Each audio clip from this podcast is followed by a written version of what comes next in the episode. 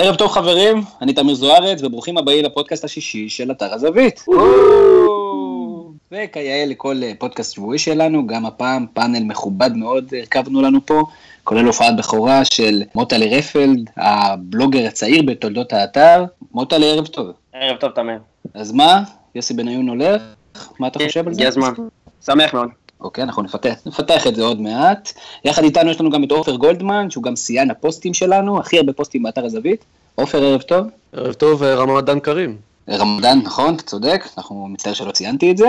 אה, משפט שלך בינתיים על היורו שאנחנו רואים, עופר? אה, מפתיע לטובה לטעמי. מעניין, מרתק, צבעוני, שערים בדקות הסיום. התחלה טובה. מצוין, מצוין, כמה דקות ניכנס גם לזה. וכמובן, אי אפשר, אף פודקאסט הרי לא שלם ללא פרשן הבית שלנו, מורן כהן, ערב טוב מורן. ערב מצוין. מורן, תגיד לי, אתה עוקב אחרי uh, כל מה שקורה עם יוגי לב וההתלהבות מהסיפור, עם מה שהוא עושה עם הידיים בטלוויזיה? Uh, האמת שעדיין לא יצא לי לראות את זה, היה לי יומיים קצת עמוסים, uh, אבל שמעתי, לא קראתי ככה שיש לי איזושהי דעה משלי, אבל היא לאו דווקא נוגעת לכדורגל, אלא, אלא יותר לכמות המטורפת של מצלמות שנמצאות בתוך האיצטדיון. וצריך לחשוב על זה מעבר לאיצטדיון, על הכמות המטורפת של מצלמות שנמצאות ברחובות, והאנשים שרואים אותנו, ומה אנחנו עושים כשאנחנו נמצאים ברחוב. כמובן אתה פותח במאה קמ"ש ישר לנושא, וכמובן לכל נושא של הקונספירציה וסוציאליזם, ונפלא מורן, נפלא. אה, הרבה נושאים יש לנו על הפרק, אחד מהם כמובן היורו שנפתח בכל תורה הרמה, ואנחנו נרצה לעשות פה איזה בדק בית להבין איפה אנחנו נמצאים כרגע, חוץ מזה, אולי לא הרבה אנשים יודעים, אבל יש לנו גם קופה אמריקה שמתנהל במקביל, אנחנו ננסה להבין למה אף אחד לא רואה את הסיפור הזה. בנוסף, NBA, אתמול משחק מספר 5, הבוקר משחק מספר 5, קליבלין חוזרת לעניינים, אנחנו נרצה להבין מה הפאנל שלנו חושב על הסיפור הזה, ואם זה מעניין אותו. מכבי ראשון לציון, זכתה באליפות אה, ליגת העל, יש לנו הרבה דברים על הפרק, ונפתח באמת בידיעה האחרונה, מכבי תל אביב אה, מתחזקת, גם ברגעים אלה אנחנו שומעים על בלם חדש, ונושא יוסי בניון. עופר, אה, לי זה מרגיש שהנושא הזה קצת איבד שליטה, רואים בו בוגד, והרשת סוערת. מה השני שקל שלך על הסיפור הזה, יוסי בניון, העזיבה שלו? אני בין אלה שגם לא מבין את הצעד הזה, ולא כל כך ברור לי למה הוא עושה את זה. אני יכול רק לתת לו המלצה מהניסיון העשיר שלי בליגה למקומות עבודה. עדיף לפרוש כשאחוזי הקליעה שלך יורדים. כשאצלי הם ירדו מתחת לעשרה אחוז פרשתי. אני מקווה שהוא לא מותח את הקריירה שלו עונה אחת או שתיים יותר מדי, אבל uh, מאחל לו שיצליח ומאחל למכבי תל אביב שלו. מורן, אני בטוח שלך יש הרבה דברים להגיד על יוסי בניון, אבל תן לי שתי שורות על הסיפור הזה. שי עגנון כתב את הסיפור תהילה, ובסיפור הזה הוא אומר שאדם נולד עם מספר מילים מוקצב, וכאשר הוא סיים את המכסה שלו, הוא מת. לא בא לי למות.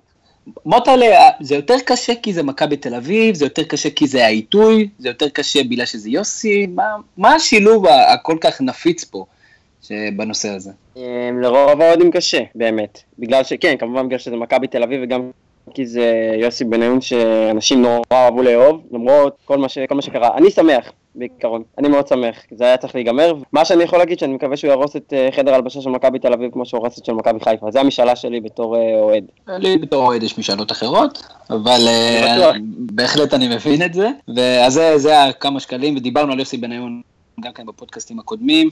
אנחנו רוצים לרוץ קדימה. יורו 2016, עופר דיבר איתנו על כך שזה נפתח צבעוני, משמח. שאלה שלי בינתיים, מורן, מי הנבחרת שהכי הרשימה אותך? אני חושב שהנבחרת שהכי הרשימה באופן כללי, עד עכשיו לפחות לפי מה שקראתי, כי לא יצא לראות כל המשחקים, זו דווקא נבחרת איטליה. שכמובן, אה, בניגוד לתחזיות המאוד מעולות שלי, אה, אני אמרתי שאיטליה אה, תהיה אחת מאכזבות הטורניר ובלגיה תהיה האלופה, אז כמובן שהגיע המשחק ביניהם והוכיח לי שאני לא מבין שום דבר, ואני הנביא הגרוע ביותר בעולם. באופן כללי לא היו יותר מדי נבחרות שמאוד מאוד הרשימו, הרמה היא די אה, שווה ולראיה רק אה, שלושה משחקים כולל האחרון של הונגריה נגד, אה, הונגריה נגד אוסטריה הסתיימו בהפרש של שני שערים. אני חושב שהנבחרות די נחות אחרי שמבקיעות שער אחד. אני דווקא, עם נבחרת שמאוד הרשימה אותי ולא ציפיתי, אני מאוד אהבתי את המשחק של נבחרת אנגליה. אני יודע שהמון אוהדים של נבחרת אנגליה בארץ לא היו מרוצים מזה שהם ספגו את השער בדקה ה-90, אבל ראיתי הרבה דברים מאוד טובים מהנבחרת הזאת. אנגליה באמת הייתה מאוד מעניינת, קבוצה מאוד מהירה, ובגלל זה אני מעביר למוטלה, שהוא אחד ממנהלי אה, הליגה האנגלית בעברית, דף הפייסבוק המוצלח. מוטלה, זה, זה כתובת על הקיר כזאת, אנגליה חוטפת דקה 90, אנגליה למרות יכולת טובה, לא מצליחה לספק את התוצאות בסופו של דבר. בטח, כמו, כמו בכל טורניר בעצם. ואני כן מתחבר לדברים של מורן, כי אנגליה באמת נראתה כמו קבוצת כדורגל, השחקנים נראו כמו קבוצת כדורגל, בניגוד לטורנירים אחרים שהם נראים הרבה יותר מבוהלים והרבה יותר עייפים. אז יש אה, מקום לאופטימיות, אבל אני לא חושב שזה יסתיים שונה מטורנירים אחרים דווקא. למרות, למרות הנקודות הטובות. זאת אומרת, עוד שעיוורון לב בפנדלים באיזה שמינית גמר נגד קבוצה בינונית. הבית קשה, אני מקווה שהם יגיעו בכלל למצב שהם עוברים לנוקאוט. שום, דבר לא מבטיח. אין להם שום ערבויות שהם יעברו את הבתים רק כי קוראים להם אנגליה. אבל uh, במונדיאל ברוסיה וביורו הבא בהחלט יש, uh, יש למה לצפות. אוקיי, okay, מעניין. עופר, מהבחינה הזאת אנחנו רואים הרבה, הרבה נבחרות, באמת דיברנו על זה, נבחרות חדשות, נבחרות שלא היו במעמדים האלה לפני כמה שנים, אם זה איסלנד, הונגריה שהרבה שנים מאז דור הזהב שפושקש לא הייתה, אלבניה. מה חסר לנו? בשביל להיות שם, ואנחנו רואים שהרמה היא לא הרמה שלנו, חד משמעית. אני חושב שאם להיות רציניים לרגע, חסר לנו קצב, מהירות וכוח. המשחקים הרבה יותר מהירים ממה שהליגה הישראלית שלנו מייצרת, וגם הנבחרות הקטנות כמו אירלנד, שאני ראיתי, משחקים בקצב מהיר ובמהירות, ומעבירים את הכדור מהר קדימה, וגם ההונגרים היום, בחלק מהמשחק שראיתי, התקפות מתפרצות, תוך שתיים, שלוש מסירות מגיעים לצד השני, אין לנו את זה, אנחנו עוד רחוקים מאוד מהמקום הזה, לצערי, בטח בטח בעמידה הגנתית. חופשית ובטח במצבים נייחים, כמו שאנחנו יודעים. כן, שכמו שמורן טוען אה, בשיחות סגורות, שאנחנו המצאנו את הסיפור הזה, וזו תיאוריה שאנחנו לא נכניס אתכם המאזינים. אז אה, עופר, כמו שאמרת, באמת הרבה צבעים וסגנונות ביורו, ביורו הזה, וגם כן הרבה סיפורים מאוד מוזרים, יש את הנושא של חוליגנים, יש את הנושאים של יוגי לב שדיברנו מקודם. מורן, מה הסיפור הכי הזוי שאתה שמעת בינתיים ביורו הזה? חוץ מזה שיש שחקן שקוראים לו קפוסטה בנבחרת פולין, שהפירוש של קפוסטה ברוסית זה כרוב, שזה מצחיק בפני עצמו, יש איזושהי טענה של אה, עיתון ברומניה, שאומר שבמשחק הפתיחה של צרפת נגד רומניה, המאמן של רומניה יורדנסקו רצה להכניס את אה, דניס אליבק, חיפש אותו על הספסל, לא מצא, שלח את אה, מולדובן למצוא אותו, מולדובן הלך, חיפש, חיפש, חיפש, מצא אותו מעשן סיגריה. היה חייב להירגע, הלך לעשן סיגריה. אין דברים כאלה. שתי דקות אחרי זה הוא נכנס לשחק, כאילו, מעניין מה, מה, מה אמרו השחקנים מסביבו. מה, אף אחד לא הריח גם את הסיגריה? הוא השפריץ מתאר אוויר לפה אחר כך? מה, מה קרה שם? משהו הזוי. כמה אמין המקור המידע הזה שזה... מה, זה רומניה.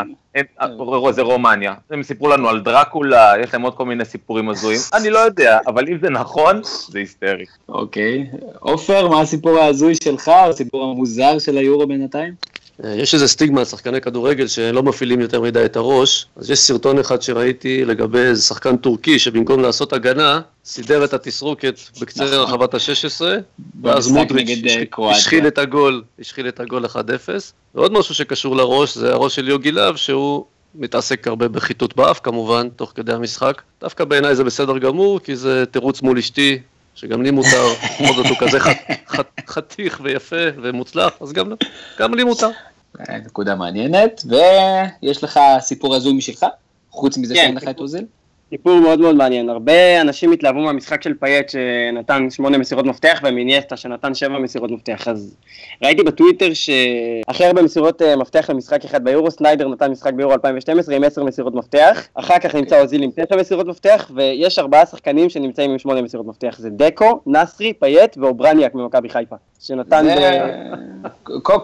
כל, לדעתי כל העונה האחרונה בחיפה הוא לא מסר שמונה מסירות. מסוכות עד חנוכה הוא לא נתן מסירה אחת מדויקת, אז מסירת מפתח, זה מאוד מעניין. זה, זה, חברים, זה ללא ספק הסיפור ההזוי של היורו עד עכשיו, ותודה שהארתם את עינינו. אתם יודעים, היורו אנחנו נמשיך לדבר עליו כמובן בהמשך השבועות אה, עד שאנחנו נגיע לשלבי הגמר.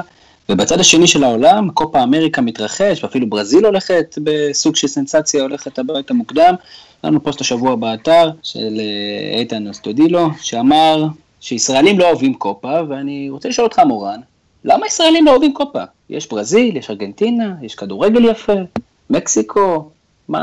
אמ, זה לא העניין של אה, לא אוהבים, כמו בלתי אפשרי לראות את המשחקים.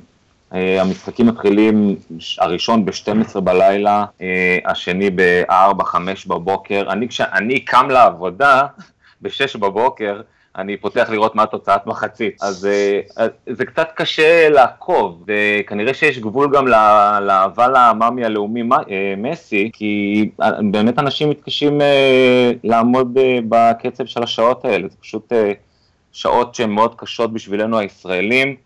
רובנו אנשים אה, עובדים שלא מתחילים לעבוד ב-10 בבוקר ויכולים להשלים אחרי המשחק האחרון וזה כמה שעות שינה, זה פשוט לא מתאים, ובנוסף יש כמובן עכשיו את היורו, אז הרבה יותר קל לנו להתמקד, ביורו לנטוש לרגע את הקופה אמריקה. אוקיי, אוקיי, אני, אני מסכים עם הניתוח הזה, גם חוץ מזה, קופה אמריקה מבחינתי, כאילו יש את זה כל שנה, אני יודע שהיה שנה שעברה, יהיה גם שנה הבאה, והשנה החליטו בגלל המאה השנה, וזה סיפור די גדול. דווקא העניין של השעה, אני אחזיר אותנו לעופר, עופר אתה דווקא מתעורר כל שלושה ימים בשעה חמש בבוקר או ארבע בבוקר לראות את סדרת הגמר של ה-NBA.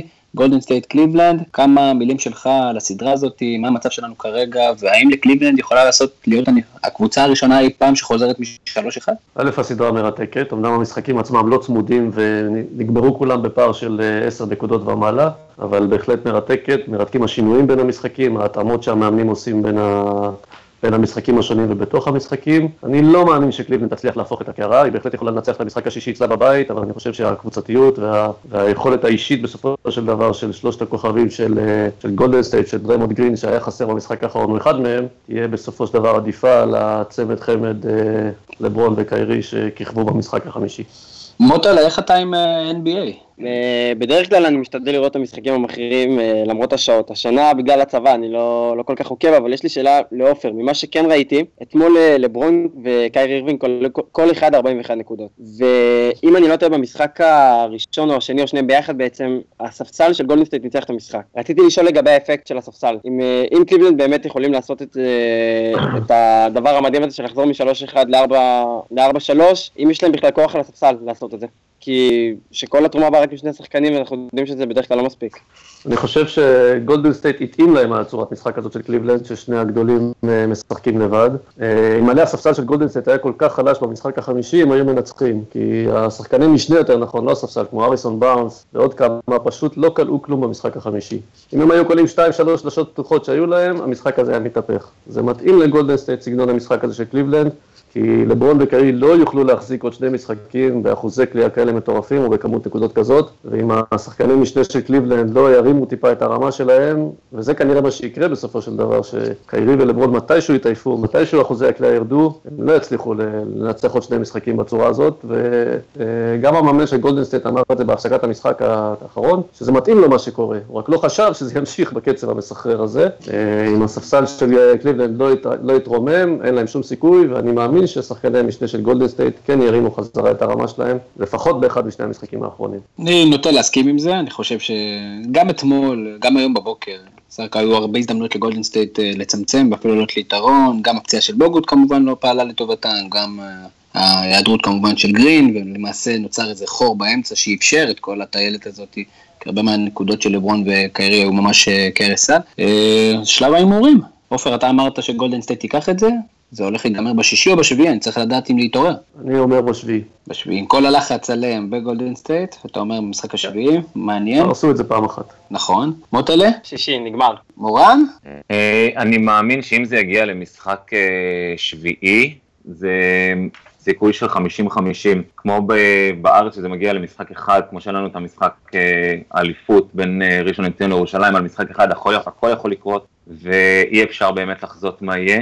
אני מאוד מקווה שיגיע למשחק שביעי, כדי שאוהדי הכדורסל אה, בארץ יוכלו ליהנות מקצת כדורסל איכותי, אה, ולא באמת אה, משנה לי מי תזכה, בכיף שלהם, שיהנו. אתם, נו, אני אגיד קליבלנד, יזכו גולדן סטייט, אני אגיד גולדן סטייט, יזכו קליבלנד. אז תגיד קליבלנד. אז אני אגיד קליבלנד.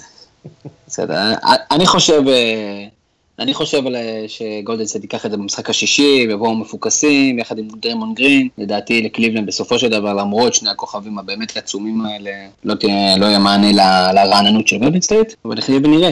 דרך אגב, התחלת מורן לדבר על אה, כדורסל איכותי יותר וכדורסל איכותי פחות. אה, התייחסות אה, דווקא שלך, מוטלה, למינוי של ארז אדלשטיין להיות מאמן מכבי תל אביב. בתור אוהד מכבי חיפה, הם גם לקחו לכם את המאמן שלכם לשעבר, הופך להיות עוזר מאמן שלו, רמי אדר, התייחסות ראשונה שלך על זה? לגבי רמי אדר יש אה, רגשות מעורבים, כי מצד אחד עשינו עונה באמת באמת יפה, אבל ב... כן, בכל המשחקים החשובים הפסדנו. אז אני מקווה באמת שאולי הרענון הזה יגרום ל... לשינוי בקבוצה, בכל מה שנוגע למשחקים המכריעים. ולגבי אדלשטיין, אני חושב שאוהדי הפועל תל אביב צריכים לענות על זה. אוקיי, כל אחד פה מתחמק מלדבר. אה, עופר, מכבי תל אביב אה, כדורסל, מתחילה להתחזק, שלושה זרים חדשים. מה יותר משמעותי? שלישיית הזרים הזאת שבאמת עקבו אחריה כמה תקופה ארוכה, וסוני ווימס בתור כמובן אה, כוכב אירופאי, או באמת הגישה, שינוי גישה שאומר ארז אדלשטיין, כי אדלשטיין זה גם פילוסופיה, זה לא רק למלא מקום של מאמן. על פניו זה נראה כמו מתכון לפיצוץ בין העקשנות והאופי של אדלשטיין לבין הרצון של ההנהלה, נראה לי, של מכבי לשלוט בעניינים. אני חושב שאם הם ידעו לוותר לו ולתת לו להוביל את המערכת, הוא יצליח לעשות ממכבי תל אביב קבוצה, כי זה לא פשוט, יהיו בטח הרבה שחקנים חדשים חוץ מאלה שכבר חתמו, אבל הוא מאמן מצוין, ואם הם ייתנו לו לעבוד בשקט, יכול מאוד להיות שמכבי תחזור לשלוט בכדורסל הישראלי. לגבי אירופה זה עוד רחוק, כי, כי עדיין מבחינה כלכלית הם אה, נחותים לעומת אירופה, אבל אה, אדלשטיין גם את זה יודע לעשות. בהחלט, אם ייתנו לו לעבוד, הוא יעשה דברים יפים. מורן, מה, מה לנו כאוהדי כדורסל או כדורגל, או בכלל אוהדי ספורט, ועם אמירות כמו שארז אדלשטיין הפטיר לפני כמה שנים, שהוא אדום בנשמה והוא לא יאמן במכבי תל אביב. אתה מה האסכולה שאומרת צריך להיתפס למילים האלה, או להגיד, חבר'ה, זה ספורט וזה מקצוע, בואו בוא נמשיך הלאה. הרבה פעמים במהלך אה, קריירה של שחקנים או מאמנים, הם נמצאים במקומות מסוימים שהם אה, אומרים דברים שהם לא יכולים לעמוד בהם אחר כך, כי בסופו של דבר, כשמגיעה לך הצעה ממכבי תל אביב, אתה לא באמת יכול לסרב לה. עכשיו, אנחנו רואים את זה גם בכדורגל וגם בכדורסל, אני אף פעם לא אשחק פה, אני תמיד אשאר כאן. הסמל היחידי שנשאר בספורט אולי זה פרוטי. זהו, כן. תם, תם הטקס. אין יותר נאמנות בספורט. מה שחשוב זה כמה כסף אה, אני אקבל, איפה יבטיחו לי שאני אשחק, איפה אני אצליח למצות את הפוטנציאל שלי אולי, אבל אין, אין יותר עניין כזה של נאמנות. לברון הלך, חזר, יכול להיות שילך עוד פעם. המילים אה, מאבדות הרבה מהמשמעות שלהם. יכול להיות שהשחקנים והמאמנים באמת מתכוונים לטוב ורוצים לחבר, לחבר את עצמם לקבוצה ולקהילה, אבל אחרי כמה שנים אתה פתאום... אה, ואגב, זה לא רק ספורטאים, זה גם חברי כנסת ושרים ואנשי ציבור, שיום אחד נמצאים פה ויום אחרי זה נמצאים שם, יום אחד הם עובדים בשביל הציבור, יום אחד הם עובדים בשביל בעלי ההון. זה כבר לא עובד ככה ב... ב בחברה. אז עופר מורן אמר נכון, הוא אומר, זה קורה בכל מקום, אבל למה יש תחושה שדווקא בספורט זה חמור יותר מאשר מישהו שעובר ממשרד למשרד או מחברה לחברה מתחרה? למה זה חמור יותר? כי יש לנו את החיבור הרגשי לקבוצה. אנחנו מצפים מהשחקן אולי, או מהמאמן, שיהיה נאמן לקבוצה כמו שאנחנו נאמנים לה. יש משפט שאני משתמש בו הרבה, שאולי בת זוג או אישה מחליפים או בן זוג, אבל קבוצה כנראה לא מחליפים בחיים.